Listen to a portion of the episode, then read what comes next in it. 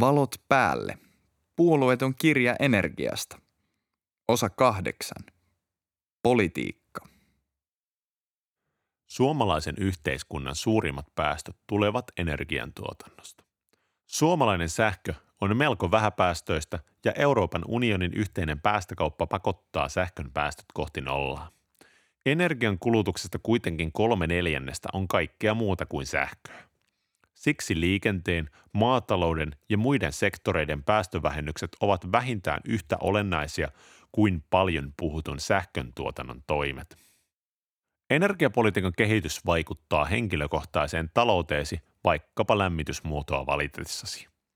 Kuntien omistavat energiayhtiöt ovat merkittävä tekijä kuntien taloudessa. Valtion päästövähennyksiä mietittäessä politiikan tulee katsoa vielä kauemmas tulevaisuuteen. Miten tehdä päätöksiä, jotka ovat hyväksi kaikille suomalaisille vuosikymmenten päästä tulevaisuudessa? Monella tapaa legendaarisen presidentti Urho Kaleva Kekkosen kiiltävä päälaki osuu heti silmään vuonna 1977 kuvatun videopätkän alkumetreillä. Edellä kulkee Neuvostoliiton pääministeri Aleksei Kosygin. Parinkymmenen tummapukuisen miehen seurue vaeltaa pitkin Lovisan ydinvoimalan käytäviä ja on matkalla sen hermokeskukseen. Presidentti Kekkonen vihki ydinvoimalan käyttöön yhdessä pääministeri Kosyginin kanssa. Kekkonen oli presidenttinä kaiken kaikkiaan historialliset yli 25 vuotta vuodesta 1956 vuoteen 1981. Tuona aikana Suomeen rakennettiin neljä kaupallista ydinvoimalaitosta, Lovisa 1 ja 2 sekä muutaman vuoden kuluttua Lovisan voimalaitosten valmistumisesta Eurajoelle Olkiluoto 1 ja 2. Kekkosen presidenttikausien ja pääministerikausien aikana vuosina 1950-81 rakennettiin lisäksi suuri osa Suomen vesivoimalaitoksista, muun muassa Kemijoelle, Oulujoelle ja Iijoelle – Tämä ei kuitenkaan riittänyt vastaamaan suomalaisten kasvavaan energiankulutukseen, josta loput katettiin hiilellä, maakaasulla sekä metsien energialla. Suomi kehittyi vaurastuen janoten lisää energiaa. Nyt meneillään on täysin toisenlainen murros kuin se, josta Kekkosen johdolla luovimme läpi vuosikymmeniä sitten. Nyt on nimittäin rohkeiden päätösten aika – Auringon energian hyödyntäminen sähkönä ja lämpönä on lähitulevaisuuden iso trendi. Aurinkoenergia sekä tuulivoima on halpaa jo nyt. Tottahan toki myös hiiltä, maakaasua ja öljyä on yhä jäljellä, ja ne edelleen hallitsevat kokonaisuutta. Fossiiliset polttoaineet kattavat neljä viidesosaa kaikesta maailman energiankulutuksesta, eikä niiden käyttö näytä loppuvan, päinvastoin. Maailman hiilidioksidipäästöt kasvavat edelleen. Suurin osa päästöistä johtuu hiilen poltosta OECD-maissa, mutta kasvu tulee Kiinasta. Meidän kannattaakin katsoa Kiinaa ja sen valintoja. Kiina on ilmoittanut vähentäneensä hiilen käyttöä jo kaksi vuotta peräkkäin vuosina 2014 ja 2015. Tällainen kehitys antaa vilahduksen siitä, mitä tuleman pitää – Kiina on ilmoittanut aikovansa vähentää energiasektorin päästöjä merkittävästi 2020 mennessä. Kiinan seuraavasta viisivuotisohjelmasta odotetaankin entistä enemmän ympäristöön ja päästöihin keskittyvää, mikä luultavasti rajoittaa myös liikenteen päästöjen kasvua ja siten vähentää suodattimet kasvoilla kulkevien kiinalaisten terveyshaittoja – Kiina ei tee ilmastopolitiikkaa vain hyvää hyvyyttään, vaan pyrkii siten muun muassa vähentämään ilmansaasteita ja kehittämään omaa teollisuuttaan, kuten muutkin maat. Samalla kun Kiina koettaa vähentää päästöjään, aurinko- ja tuulienergian käyttöönotossa on myös ongelmia. Sähköverkon pullonkaulat pakottavat toisinaan ajamaan tuulivoimatuotantoa hetkellisesti alas, sillä sähkön siirrolle tuulisilta alueilta kulutuskeskuksiin, kaupunkeihin ja teollisuudelle ei ole tarpeeksi valmiita yhteyksiä. Näiden rajoitteiden poistaminen esimerkiksi uusia sähkön siirtoyhteyksiä rakentamalla hidastaa muutoin valtavan nopeaa uusiutuvan energian kehitystä Kiinassa. Suomen tilanne on toki parempi kuin kehittyvän Kiinan, joka janoaa parempaa elintasoa. Suomen kaikesta energiankäytöstä kaksi viidesosaa saadaan fossiilisista polttoaineista, puolet vähemmän kuin osuus maailmalla keskimäärin. Suomen sähkö on hyvin vähäpäästöistä jo nyt, ja lämmityssektorilla voidaan saada paljon aikaan biomassan käyttöä lisäämällä. Voisimme hyödyntää nykyistä enemmän tuulista rannikkoamme.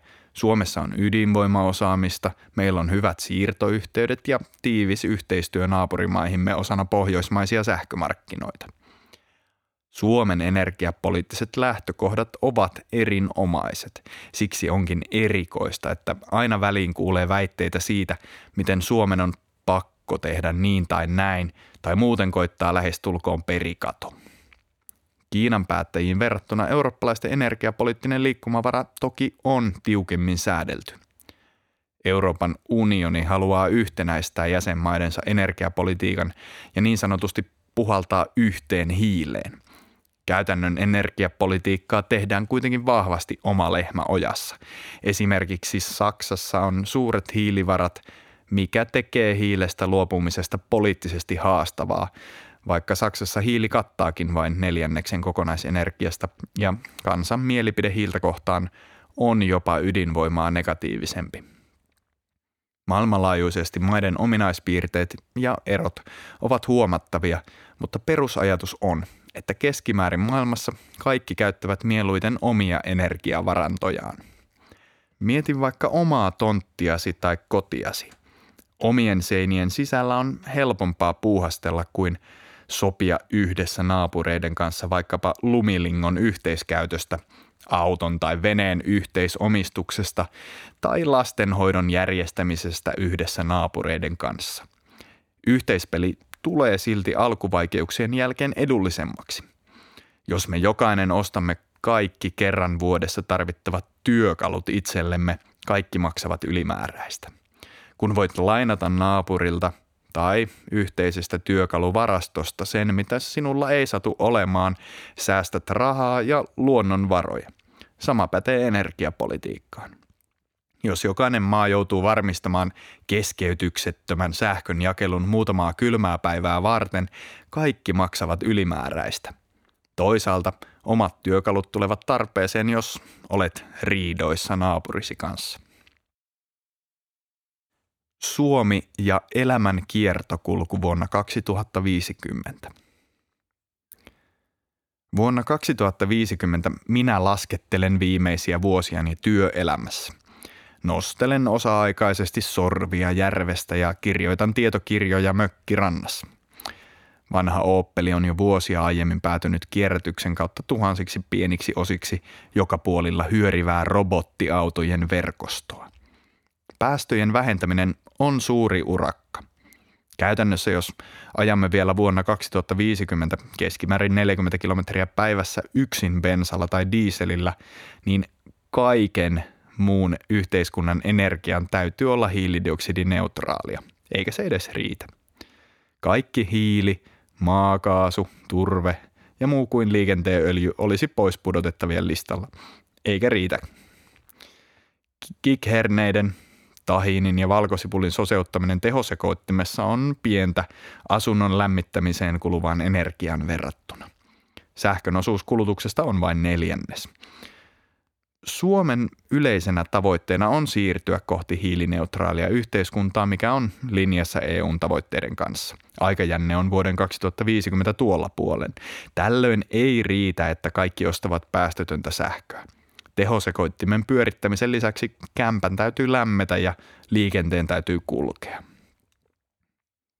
Lämpö, liikenne ja kaikki muu muodostavat kolme neljäsosaa energian käytöstä. Mitä siis aiotaan tehdä? Käytännössä mahdollisia toimia on muutama. Ykkösenä on tietysti energian käytön vähentäminen. Kuljetaan julkisilla tai kimppakyydeillä, eristetään lämpöä vuotavat rakennukset ja vaaditaan laitteilta tehokkaampaa energian käyttöä. Toinen mahdollisuus on energian tuottaminen pienemmän hiilijalanjäljen jättävillä tekniikoilla. Käytettävissä olevat keinot ovat ydinvoima ja uusiutuvien energialähteiden hyödyntäminen. Jossain määrin päästöjä voi myös vähentää korvaamalla paljon hiilidioksidia tuottavia polttoaineita vähemmän hiiltä päästävillä. Esimerkiksi raskaan polttoöljyn korvaaminen maakaasulla laivaliikenteessä pienentää hiilidioksidipäästöjä, mutta maksimissaan vain noin kolmanneksen. Lopullinen ratkaisu hiilineutraalin yhteiskunnan energiakysymyksiin maakaasu ei fossiilisena polttoaineena ole, ellei hiilidioksidin talteenotolla ole vastaavasti merkittävää roolia energiajärjestelmässä. Suomen tavoite on vähentää hiilidioksidipäästöjä vähintään 80 prosenttia vuoden 1990 tasosta vuoteen 2050 mennessä. Tavoite kuitenkin luultavasti kiristyy. Pariisin ilmastosopimus pyrkii toimiin, joilla ilmaston lämpeneminen saadaan rajattua 1,5 asteeseen. Suomen osalta tämä tarkoittaa, että entinen päästövähennystavoite ei tule riittämään, vaan vähäisetkin päästöt on eliminoitava ja on mentävä hiilidioksidin sitomisen puolelle, negatiivisiin päästöihin. Suomen osuudeksi Pariisin sopimuksen hengessä on arvioitu vähintään 130 prosentin päästövähennystavoitetta, eli käytännössä Suomen metsien kasvuun on sidottava huomattava määrä hiilidioksidia esimerkiksi maaperän tai puupohjaisiin tuotteisiin. Puuta ei tällöin voi sellaisenaan polttaa, vaan voimalaitosten päästöt on otettava talteen. Metsien kasvun sitoman hiilen voi varastoida myös esimerkiksi rakentamalla puusta taloja ja muita pitkäikäisiä tuotteita. Eniten päästöjä tulee energiasektorilta, liikenteestä sekä maa- ja metsätaloudesta. Yhdestä paikasta tätä päästövähennystä ei revitä. Tarvitaan energian käytön tehostamista ja tuotannon päästöjen vähentämistä niin teollisen kokoluokan sähkön ja lämmön tuotannossa, liikenteessä, maataloudessa kuin kotien lämmitysratkaisuissakin. Kaikki kivet käännetään. Leikkauksia, enemmän leikkauksia. Yksi tärkeä käännettävä kivi on turhan kulutuksen leikkaaminen. Käyttämättä jäävä energia on suoraa säästöä niin ihmisille kuin ilmastolle. Päivittäisten tekojemme kautta suurimmat päästövähennykset voidaan saada aikaan kotien energiaratkaisulla liikenteessä sekä ruuassa. Tavaroiden haaliminen ja kertakäyttökulttuuri ovat kuitenkin merkittävä ja usein unohdettu osa energian kulutusta. Kaikenlainen tavaran kuluttaminen voi olla samaa kokoluokkaa energian kulutukseltaan kuin liikkumisesi tai asumisesi päästöt. Turhan tavaran ostamisen vähentämisen jälkeen seuraavaksi tärkeintä on kierrättää tavaraa uuteen käyttöön. Kulutustottumuksilla on suuri merkitys. Tavara kuluttaa energiaa neljässä vaiheessa. Raakamateriaalin tuotannossa, tuotteen valmistamisessa, tuotteen käytössä sekä lopulta tavaran hävittämisessä. Usein jokin näistä vaiheista dominoi tavaran elinkaaren aikaisia päästöjä. Kun tavaran aiheuttamia päästöjä halutaan vähentää, kannattaa keskittyä ensimmäisenä kaikkein suurimpaan päästövähennyspotentiaaliin. Esimerkiksi alumiinitölkin valmistaminen kierrätysmateriaalista pienentää tölkin valmistamisen energian kulutusta hämmentävät 90 osaa. Tölkkien kierrätyksessä säästyy siis todella paljon energiaa suhteessa niiden valmistamiseen. Sähkö- ja elektroniikkaromun kierrätys vähentää metallien louhinnan tarvetta ja siten päästöjä jopa 97 prosenttia. Sanomalehtipaperin kierrätys kaikkine kuljetuspäästöineen pienentää paperin päästöjä noin kolmanneksella. Tuontitavaran merkitystä ei yleensä arvioida mukaan maan energian kulutukseen – Kuitenkin esimerkiksi Sustainable Energy Without the Hot Air kirja arvioi, että Ison Britannian todelliset päästöt olisivat jopa kaksinkertaiset, mikäli kaiken ulkomailta tuotavan tavaran aiheuttamat päästöt jyvitettäisiin brittien osaksi. Suomen päästöihin voisi laskea noin viidenneksen lisää, jos tuonnin ja viennin nettopäästöt laskettaisiin Suomen päästöihin mukaan. Tavaran kuluttamisen vähentäminen on selkeä teko vähentää ulkomailla tuotettavan tavaran aiheuttamia päästöjä. Tavaran kuluttamisen vähentämiseen ja kierrättämisen lisäämiseen tähtävä politiikka on siten päästövähennysten kannalta merkittävä kokonaisuus. Miltä Suomen energiatulevaisuus näyttää? Kulutuksen vähentäminen ei yksin riitä. Toinen käännettävä kivi löytyy energiantuotannon puolelta. Kansallisista lähtökohdista tarkastellen ei ole yllättävää, että metsäinen Suomi panostaa pääasiassa kotimaiseen bioenergiaan. Kotimaisuuden lisäksi tärkeä arvo on huoltovarmuus. Kotimaisuudesta voidaan tinkiä, kunhan energiaa on saatavilla. Työ- ja elinkeinoministeriön energiaosaston ylijohtaja Riku Huttunen onkin linjannut, että Suomi tarvitsee lisää ydinvoimaa sekä puhunut yhdistetyn sähkön ja lämmöntuotannon puolesta. Tärkeästä tavoitteesta huolimatta haluan haastaa keinot sekä tuon ajatuksen, että Suomi tarvitsee juuri ydinvoimaa. Suomessa tuotettaisiin yli 100 terawattituntia lähes päästötöntä omaa sähköntuotantoa, mikäli Suomi rakentaisi uusiutuvaa energiaa samaa tahtia kuin Ruotsi viime vuosina ja jatkaisi tuota tahtia 30 vuotta.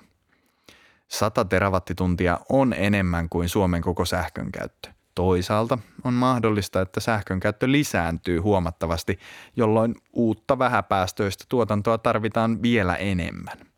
Ruotsin tahti rakentaa uutta uusiutuvaa tuotantoa on toisaalta viime vuosina vain kiihtynyt. Toki Suomeen saa rakentaa myös lisää ydinvoimaa, mutta pakkoa tähän ei ole. Tuhannen taalan kysymys kuuluukin, mikä olisi fiksuin tulevaisuuden näkymä yhteiskunnan kokonaisetua ajatellen? On erittäin vaikea arvioida, mikä vähähiilinen polku toisi Suomeen eniten hyvinvointia vaikkapa 30 vuoden aikajänteellä. Tulevaisuus tuo tullessaan niin monta muuttujaa, että laskelmat ehtivät mennä uusiksi monta kertaa. Markkinamekanismit voivat muuttua matkalla. Meidän on tyytyminen valistuneisiin arvauksiin. Valtioneuvosto julkaisi marraskuussa 2016 selonteon Suomen kansallisesta energia- ja ilmastostrategiasta vuoteen 2030. Käytännössä strategian pohjana käytettävissä skenaarioissa vähäpäästöinen energiajärjestelmä nojaa paljolti bioenergiaan ja ydinvoimaan, vaikka useiden skenaarioiden mukaan aurinko ja erityisesti tuulivoimalla on myös merkittävä rooli tulevaisuuden energiajärjestelmässä. Strategian yhteydessä julkaistiin työ- ja elinkeinoministeriön tarkastelu sataprosenttisesti uusiutuviin energialähteisiin perustuvasta järjestelmästä – tässä tarkastelussa analysoitiin vaihtoehtoisia tulevaisuuden kuvia eri tutkimuksiin pohjautuen. Tutkimusten tulokset eivät ole yhteneviä. Esimerkiksi sähkön tarve vaihtelee tutkimuksesta toiseen nykyisen suuruisesta jopa yli kaksinkertaisiin lukemiin. Aurinko- ja tuulivoiman määrän kasvua arvellaan tasattavan varastoimalla energiaa esimerkiksi sähköllä tuotettuna metaanina. Täysin uusiutuvan energiaan keskittyvissä skenaarioissa myös ydinvoimalla on tyypillisesti osansa sähkön tuotannossa vuonna 2050. Uusiutuvalla energialla kuitenkin menee lujaa. Kaikesta uudesta tuotantokapasiteetista tuulen ja auringon osuus oli noin puolet vuonna 2015. Näin ollen jopa 90 prosenttia uudella kapasiteetilla tuotetusta sähköenergiasta oli uusiutuvia vuonna 2015. Sähkön osuus kaikesta kulutetusta energiasta maailmassa on reilu viidesosa, joten muutos sähkösektorilla ei vielä saa aikaan suurta muutosta kaikessa energian käytössä tai päästöissä. Edelleen neljä viidesosaa maailman energiasta tuotetaan fossiilisilla polttoaineilla ja muutos vie aikaa, mutta muutoksen suunta on selvä. Erityisesti lämmitys- ja liikennesektorit ovat tärkeitä, kun päästöjä vähennetään isossa mittakaavassa. Miltä tulevaisuus sitten näyttää? Kansainvälisesti aurinko- ja tuulisähkö tulee olemaan suuremmassa roolissa ja näiden hintojen odotetaan vielä putoavan radikaalisti. Samoin sähköistyvän liikenteen myötä akkuteknologian hinnan odotetaan romahtavan. Suomen oloissa vaikutukset liittyvät eduskunnan tulevaisuusvaliokunnan julkaisun mukaan erityisesti energian hinnanvaihteluiden lisääntymiseen – mikä lisää energian varastoinnin kannattavuutta. Kotien, kuntien ja valtion tasolla kannattakin miettiä, millä tavoin lämmön varastointia voitaisiin kehittää ja näin tuoda joustoa juuri kylmimpien talviaikojen kulutushuippuihin. Talviaikoihin helpotusta toisivat toki myös sarjavalmistetut pienydinvoimalat, jotka nähdään mielenkiintoisena kehityssuuntana. Mielenkiintoisesti tulevaisuusvaliokunta mainitsee myös lentoliikenteen sähköistymisen. Lukuisat sähkön varastointia vaativat visiot herättävät tietysti kysymyksiä.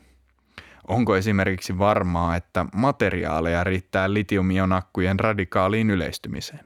Menemättä syvemmälle aiheeseen, jo nyt tiedossa ja hyödynnettävissä olevat litiumresurssit tulevat riittämään vuosikymmeniä, mutta mikäli sähköinen liikenne on valtavirtaa vuosikymmenien kuluttua, nousee akkujen kierrättäminen merkittävään rooliin. Itse asiassa esimerkiksi Teslan käyttämistä akuista suurin osa koostuu nikkelistä ja grafiitista, eli hiilestä.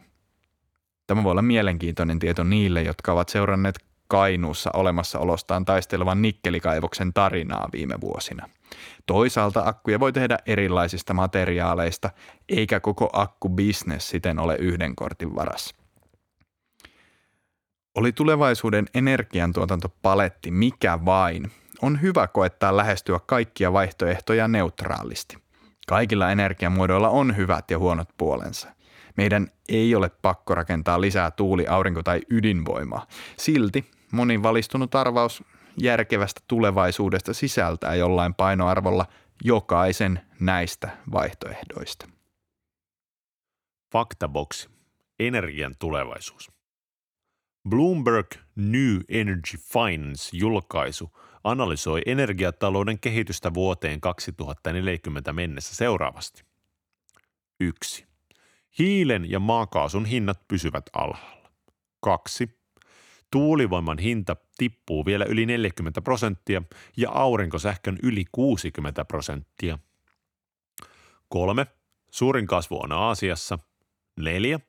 Sähköautot ovat globaalisti 35 prosenttia kaikesta auton myynnistä. 5. Sähköautojen kasvava markkina murskaa akkujen hinnat. 6. Maakaasulla on pieni rooli siirryttäessä sähköiseen liikenteeseen. 7. Hiilen käyttö romahtaa Euroopassa ja tasaantuu Kiinassa sekä Yhdysvalloissa, mutta kasvaa Aasiassa Kiinan ulkopuolella ja Afrikan maissa. 8. Uusi energiajärjestelmä edellyttää 14 500 miljardin dollarin investointeja, jotta ilmaston hiilidioksidimäärä saadaan pidettyä turvallisissa lukemissa ja lämpeneminen alle kahden asteen. Faktaboksi. Aurinkosähkön kannattavuus. Suomessa arvioidaan, että omakotitaloon sopiva aurinkosähkö valmiiksi asennettuna tarvitsee vielä reilusti tukea ollakseen kannattava. Vuoden 2015 hinnoilla noin puolet kustannuksista olisi kaivettava valtion pussista.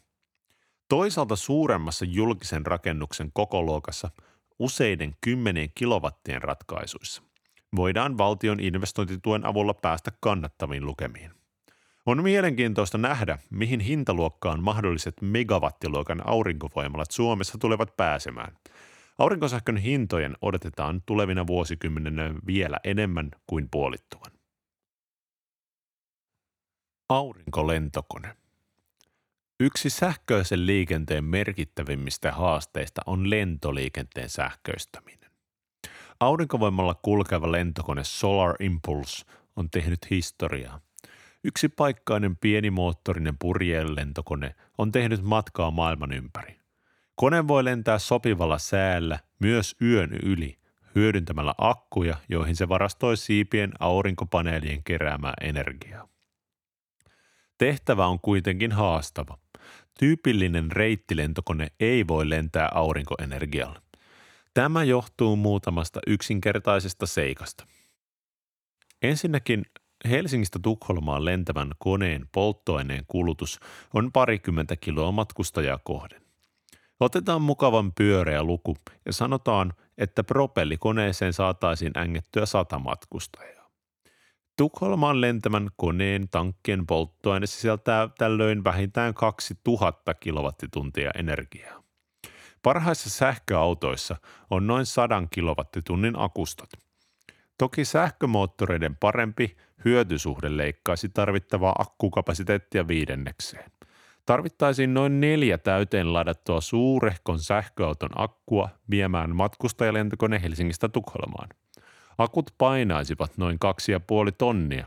Tämä ei itse asiassa kuulosta mahdottomalta. Koneen paino tyhjänä on 13 tonnia ja matkustajat laukkuinen painavat keskimäärin ehkä 100 kiloa kappale.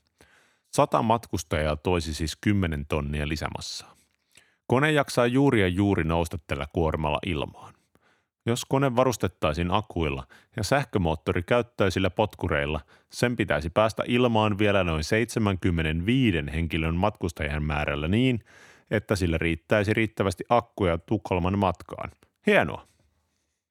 Tavallinen kone kuitenkin vetää 5000 litraa polttoainetta, eli koneella saattaisi juuri ja juuri päästä esimerkiksi Lontooseen, jonne on Helsingistä alle 2000 kilometrin matka. Oletetaan aurinkoinen sää. Voisiko lentokone tuottaa auringosta tarvitsemansa energiamäärän ja ladata akkuja lennossa? Aurinkopaneelien tuotto on parhaimmillaan parisataa wattia per neliömetri. Kolme tuntia kestävä lento Lontooseen kuluttaa noin 8000 kilowattituntia energiaa ja karkeasti viidenneksen tuosta, kun käytössä on sähkömoottorit. Neljännes tarvittavasta energiasta siis saadaan varastoitua akkuihin lähtiessä. Jatkuvassa auringonpaisteessa kolmen tunnin aikana paneeleita tarvittaisiin kuitenkin vähintään hehtaarin verran, eli 100 kertaa 100 metriä, jotta kone pääsisi perille saakka. ATR-72 potkurikoneen pituus kärjestä pyrstön uloimpaan kohtaan on alle 30 metriä. Sen siipien kärkiväli on samoin alle 30 metriä. Yhtälön lopputulos on melko selkeä. Lentokoneen päällystäminen paneelilla ei juuri matkontekoa auta. Solar Impulse kiersi maailman ympäri aurinkovoimalla reilussa vuodessa ja 14 välilaskulla. Sen tilanne oli toinen, sillä purjelentokoneena se kykeni lentämään myös ilman moottoreiden voimaa ja lataamaan akkujaan lentäessään. Solar Impulse on yli 10 tonnia kevyempi ja sen siipien kärkiväli on yli tuplasti suurempi kuin esimerkiksi potkurikoneessa. Lisäksi siinä on vain yksi matkustaja. Jätetään siis matkustajat pois kyydistä, jolloin akkujen määrä propellikiiturissa me voidaan nelikertaistaa. Tällöin akkujen paino olisi kuitenkin jo sama kuin itse koneen tai matkustajien määrä. Matkustajilla lastattuna kone ei enää jaksaisi nousta ilmaan. Ilman matkustajia reissu sen sijaan juuri ja juuri voisi onnistua, eli täydessä akkulastissa ja energiatehokkailla sähkömoottoreilla varustettu potkurikone voisi juuri ja juuri keikkoa ilmassa Helsingistä Lontooseen saakka. Vielä nykyisellä tekniikalla ei akuilla tai paneeleilla tai molemmilla lentäminen matkustajien kanssa onnistu Tukholmaa kauemmas. Tampereelle potkurikoneella pääsisi, mutta Ouluun olisi turha yrittää matkustajien kanssa ilman välilaskua. Puu ja hiili. Olen asunut vuoden Viinissä Itävallassa ja voin todistaa, että julkinen liikenne toimii siellä hienosti.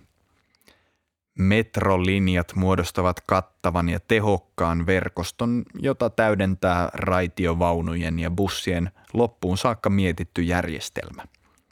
Siellä oman auton omistaminen voimanlähteestä riippumatta olisi täydellistä rahan haaskuuta.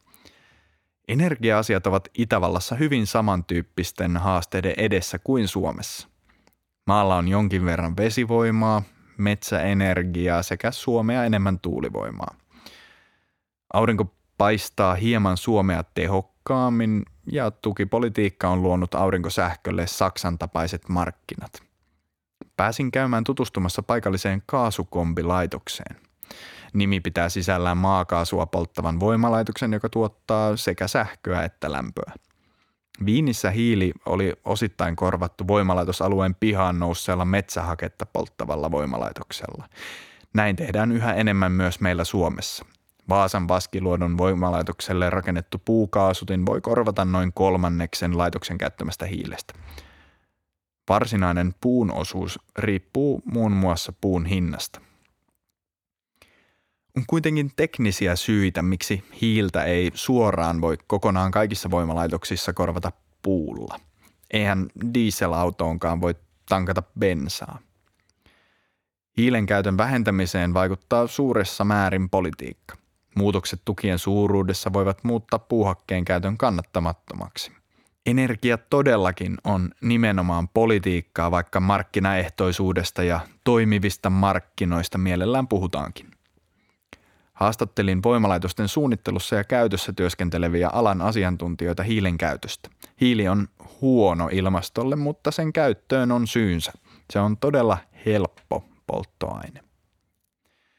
Suuret voimalaitokset saadaan käymään tasaisemmin ja vastaamaan paremmin kysynnän muutoksiin juuri hiilen hyvien palamisominaisuuksien vuoksi. Lisäksi hiilen energiasisältö on suuri. Tyypillisesti tarvitaan reilusti yli 10 metsähakekasaa korvaamaan yksi kivihiilikasa energiantuotannossa. Hiiltä on myös erityisen runsaasti tarjolla ympäri maailmaa. Hiilen kotimainen vaihtoehto meillä on turve. Itse asiassa myös turpeen palamisominaisuudet ovat varsin hyvät ja helpottavat puun pitkäjaksoista polttoa voimalaitoksessa. Toisaalta turvetuotanto aiheuttaa paikallisia vaikutuksia suoluontoon ja osaltaan rehevöittää vesistöjä. Kun mietitään poliittisia toimia, joilla ilmastonmuutos saadaan pysäytettyä, on tietysti parasta kieltää kaikki, mistä aiheutuu päästöjä. Silti voi miettiä, onko esimerkiksi hiilen nopea täyskielto fiksu veto saati perustuslain mukaista. Hiilen pienimuotoisella käytöllä voi olla teknisiä hyötyjä energiajärjestelmän toimivuuden kannalta. Toisaalta turpeen käytölle hiilen sijaan voi olla perusteita omavaraisuuden ja työllisyyden näkökulmasta. Kummankin käyttö täytyy kuitenkin ilmaston näkökulmasta lopettaa tai kerätä hiilidioksidi talteen ennen savukaasujen päästämistä ilmakehään. Vaikka hiili kiellettäisiin, olisi muutoksille aikaa yli 10 vuotta. Hiiltä käytetään Suomessa melko vähän, joten varsinaisten vaikutusten päästöihin voi olettaa samoin jäävän pieniksi. Esimerkiksi Hollannissa päätettiin juuri ajaa hiilivoima alas vuoteen 2030 mennessä. Hollannin hallituksen teettämän selvityksen mukaan tämä ei uhkaisi maan energiaturvallisuutta, mutta toisaalta tarve ostaa sähköä muualta Euroopasta osin leikkaisi saavutettavia päästövähennyksiä.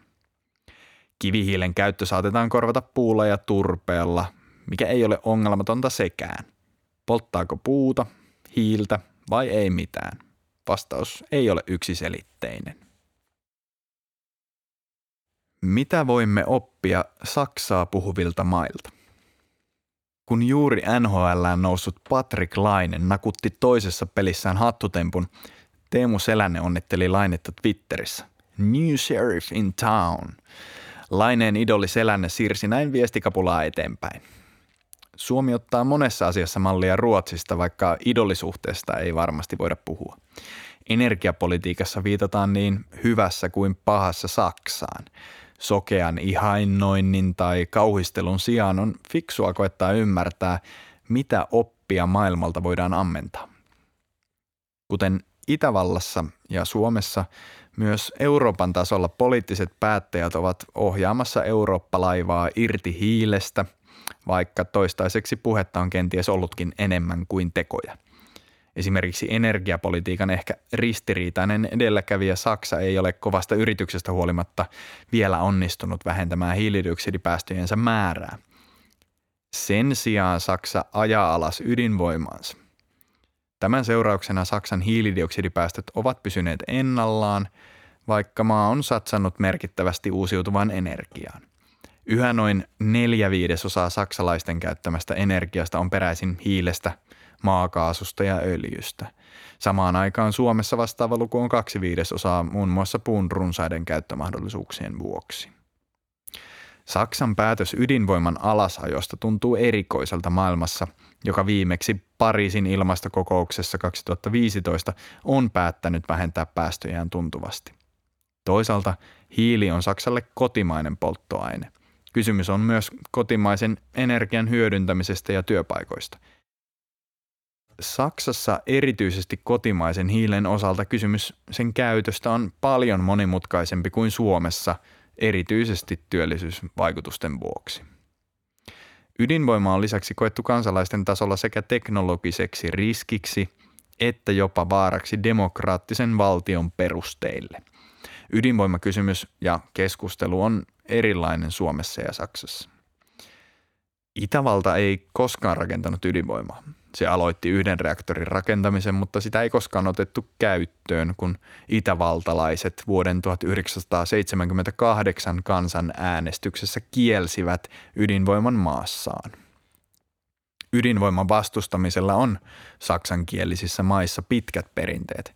Saksaa puhuvien maiden esimerkki kertoo, miten jokainen meistä voi osallistua energiapolitiikan valintoihin.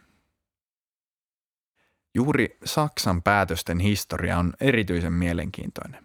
Joissain lähteissä esitetään, että saksalaiset rakentaisivat hiilivoimaa korvaamaan ydinvoiman alasajon jättämän aukon energiantuotannossaan. Ilmeisesti asia ei kuitenkaan ole niin yksinkertainen kuin miltä alkuun näyttää. Energiakäänne, Saksan ja Suomen energiapoliittiset valinnat kirja on suositeltava katsaus energiapoliittisiin valintoihin ja niiden seurauksiin. Kirja muun muassa listaa syitä Saksan innolle rakentaa uutta hiilivoimaa. Uutta hiilivoimaa ei rakenneta tai rakennettu pelkästään korvaamaan ydinvoimaa. Kivihiilibuumi 2000-luvun ensimmäisen vuosikymmenen puolivälissä vaikutti kuitenkin olevan seurausta sekä suunnitelluista ydinvoiman alasajoista – kooltaan 7,4 gigawattia suunniteltiin ajettavaksi alas 2012 mennessä – että eläkeikään tulevien hiilivoimaloiden korvaamisesta yhteensä 3,5 gigawattia. Fukushiman onnettomuuden jälkeen 2011 suljettiin lopulta aiempaa suunniteltua enemmän eli 8,7 gigawattia kapasiteettia. Vertailun vuoksi Suomessa tarvittava sähköteho kovimmilla pakkasilla on noin 15 gigawattia. Näin ydinvoiman alasajolla oli suuri merkitys juuri tämän vuosituhannen alkupuolen hiilivoimainvestointeihin. Jollei ydinvoimaa olisi suljettu, päästöjä olisi saatu laskettua paljon enemmän. Kuitenkin useammassa lähteessä todetaan, että uusia hiilivoimainvestointeja ei enää tehdä. Energiakäänne toteaa, että hiilivoiman käyttö Saksassa ei lähitulevaisuudessa tule loppumaan, mutta toisaalta sitä ei tulla ydinvoiman päätöksen vuoksi enää merkittävästi rakentamaan lisääkään. Näyttää siltä, että Saksassa rakennetaan jatkossa uusiutuvaa, ajetaan ydinvoima alas, eikä enää aloiteta uusia hiilivoimaprojekteja, sillä uudet hiilivoimalat perusteltiin äänestäjille siirtymävaiheen ratkaisuna. Saksan halu ajaa ydinvoima alas ei ole poikkeuksellinen, mutta se ei vastaa viime aikojen kehityssuuntaa muissa maissa. Muun muassa Britannia ja Ruotsi ovat muuttuneet poliittiselta ilmapiiriltään sallivammiksi ydinvoimalle. Saksan erityispiirre on, että ydinvoima kytketään pelkoon totalitaarisen valtion harjoittamasta vallankäytöstä, mikä Saksan historian valossa on ehkä ymmärrettävämpää kuin muissa Euroopan valtioissa. Voidaanko siis olettaa, että Suomessa mahdollinen ydinvoimasta luopuminen saisi vastaavasti aikaan fossiilisen tuotannon rakentamisen edes lyhytaikaisesti? Tuskin. Saksan hiilivoimainvestointien syistä hiilen poliittinen tuki ei perustellusti ole voimassa Suomessa. Päinvastoin hallitus kirjoittaa Sipilän hallitusohjelmassa luovutaan hiilen käytöstä energiantuotannossa ja puolitetaan tuontiöljyn käyttö kotimaan tarpeisiin 2020-luvun aikana. On myös todettu, ettei hiilivoiman rakentaminen johtunut Fukushiman onnettomuudesta. Tämä pitää paikkansa, sillä kuten edellä huomattiin, hiilivoiman rakentaminen 2000-luvun alkupuolella oli yhteydessä jo aiemmin päätettyyn ydinvoima-alasajoon, jonka alkuperäistä aikataulua Fukushima vain hieman nopeutti. Sen sijaan – Heti tämän lyhyen hiilibuumin ja Fukushiman onnettomuuden jälkeen energiayhtiöt alkoivat aikaistamaan suunnitelmia hiilivoimalaitosten alasajosta ja perua uusia hiilivoimaprojektejaan. Silti ilman vahvaa päästökauppaa ja riittävää hiilidioksidipäästöjen hintaa ensimmäisenä pois puretaan puhtain fossiilinen eli kaasuvoima. Selvitysten mukaan uusiutuvan energian lisäys ajaa olemassa olevan hiilivoiman ulos Saksan energiapaletista vasta, kun ydinvoima on ajettu alas vuoden 2022 jälkeen. Suomessa ensimmäisenä markkinoilta tipahtaa Saksan tapaan kallein tuotantomuoto ensin kaasuvoima ja sen jälkeen hiililauhde. Tämän jälkeen lankulle astelee yhdistetty sähkön ja lämmön tuotanto. Toisin sanoen myös kaukolämpö saattaa muuttua kannattamattomaksi ja korvautua muun muassa lämpöpumpuilla, jotka kuitenkin käyttävät sähköä. Miten Suomen energiivende kannattaisi toteuttaa? Suomessa vuonna 2015 aloitetun energiaremonttikampanjan tavoitteena oli, että Suomessa tehdään päätös siirtyä kokonaan kestävään uusiutuvaan energiaan. Eduskunnassa kampanjan tavoitteita edistää lähes kaikista puolueista kannatusta kerännyt parlamentaarinen energiaremonttiryhmä. Kampanja ei kuitenkaan pyrkinyt Energivenden tapaan ajamaan ydinvoimaa alas tai perumaan jo myönnettyjä ydinvoimalupia. Tästä näkökulmasta tulevaisuuden aktiivinenkin energiapolitiikka tulee sisältämään vanhat ja uudet ydinvoimalaitoksemme – mikäli niiden suunnittelu, rakentaminen ja käyttöönotto sujuu tavalla, johon säteilyturvakeskus ja ministeriöt voivat olla tyytyväisiä. Ydinvoiman lisäksi vaihtoehtoja löytyy uusiutuvista energialähteistä. Faktaboksi. Miksi Saksa rakensi hiilivoimaa? Syyt Saksan hiilivoimainvestointeihin ovat 1. Tarve korvata ydinvoiman alasajo. 2 uuden investointisyklin alku sähkömarkkinoilla. Kolme. Suotuisat pitkän aikavälin taloudelliset ja teknologiset näkymät maakaasuun nähden. Neljä. Sijoittajien mieltymys vallitsevien olosuhteiden säilyttämiseen, eli niin sanottu status quo bias, pikemmin kuin muutokseen tulevaisuuden uusiutuvan energian käyttöönoton suhteen. 5 avoin poliittinen tuki hiilelle sekä kuusi julkisten protestien tehottomuus uusien projektien estämisessä. Lisäksi ydinenergian yhteydessä julkisten protestien voidaan nähdä olevan yksi keskeinen selittäjä ydinvoiman vastaisuuden lisääntymisen politiikassa. Mitä vaihtoehtoja meillä on? Vaikka jokainen meistä vähentäisi kulutustaan kolmannekseen nykyisestä, energia tarvittaisiin silti merkittäviä määriä. Suurimpia energian kuluttajia ja toisaalta päästöjen aiheuttajia ovat energiantuotanto sekä teollisuus. Sinä ja minä voimme tehdä hyvin merkittäviä valintoja kotiemme lämmityksessä, liikenteessä ja ruokapöydässä, mutta poliittiset toimet päästöjen vähentämiseksi ovat lopulta ne kaikkein merkittävimmät.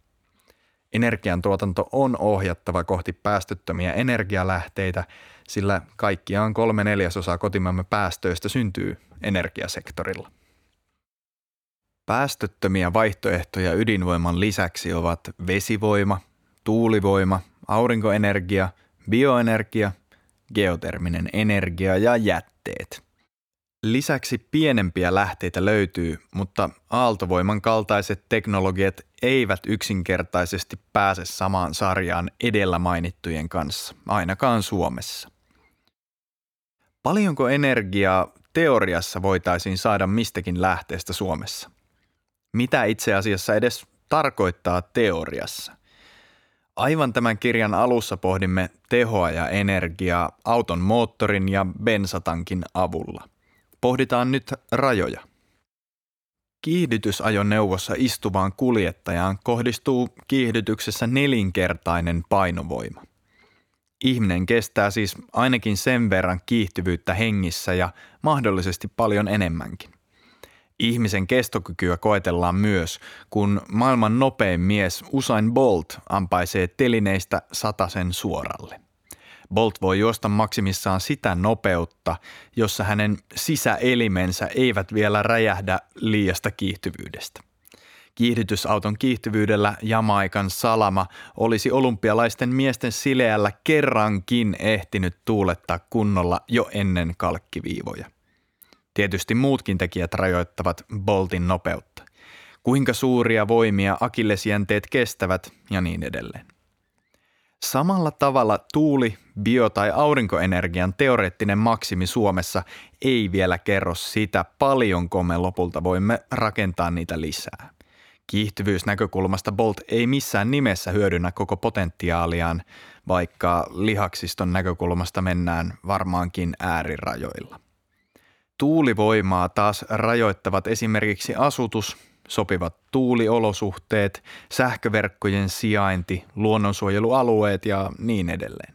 Sen sijaan uusiutuva energia ei lopu, eli energian määrä ei ole rajoittava tekijä, vaikka saatavissa oleva teho onkin rajallinen. Tankki ei koskaan tyhjene, vaikka moottorin teholle on tekninen yläraja. Ydinvoiman tankki on suuri. Ydinvoima-ala arvioi edullisen uraanin riittävän vielä ainakin puoleksi vuosisadaksi. Polttoaineen hinta ei kuitenkaan näyttele suurta osaa ydinvoiman kustannuksissa, joten myös kalliimpi uraani on käytettävissä. Suomeen uusiinkin ydinvoimaloihin uraania on vielä pitkään saatavilla, jollei uraanin kulutus maailmalla hyvin olennaisesti lisäänny. Tuulivoiman potentiaali on valtava – Esimerkiksi Suomen peltopinta-alan kattaminen tuulivoimalla tuottaisi energiamääränä Suomen kaiken sähkön kulutuksen verran energiaa. Myös Suomen merialueet riittäisivät tähän mainiosti. Toisaalta tuulivoiman tuotanto vaihtelee ja vaatii sähköjärjestelmältä kykyä joustoon ja energian varastointiin tuulettomien päivien yli.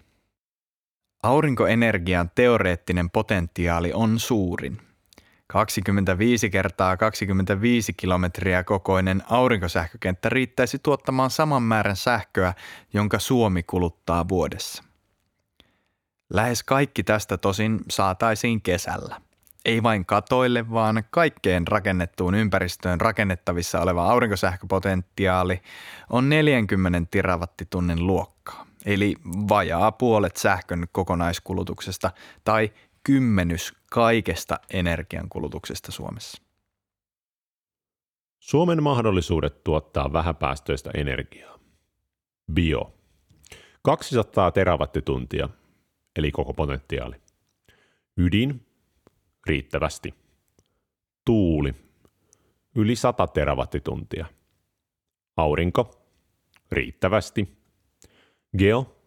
Noin 10 terawattituntia. Yhteensä riittävästi. Bioenergian kestävä lisäysmahdollisuus nykykäyttöön verrattuna on 30 terawattituntia vuonna 2016. Aurinkosähkön potentiaali katoilla on 10 terawattituntia. Aurinkolämmön potentiaali on samaa suuruusluokkaa. Suomi kulutti vuonna 2015 yhteensä 372 terawattituntia energiaa josta noin 83 terawattituntia oli sähköä. Joillekin täytyy sanoa kyllä. Mikäli Suomessa ei tuoteta energiaa, loppuu meiltä niin leipä kuin lämpö. Jatkossa energia on tuotettava päästöttömästi. Mutta miten siihen pystytään?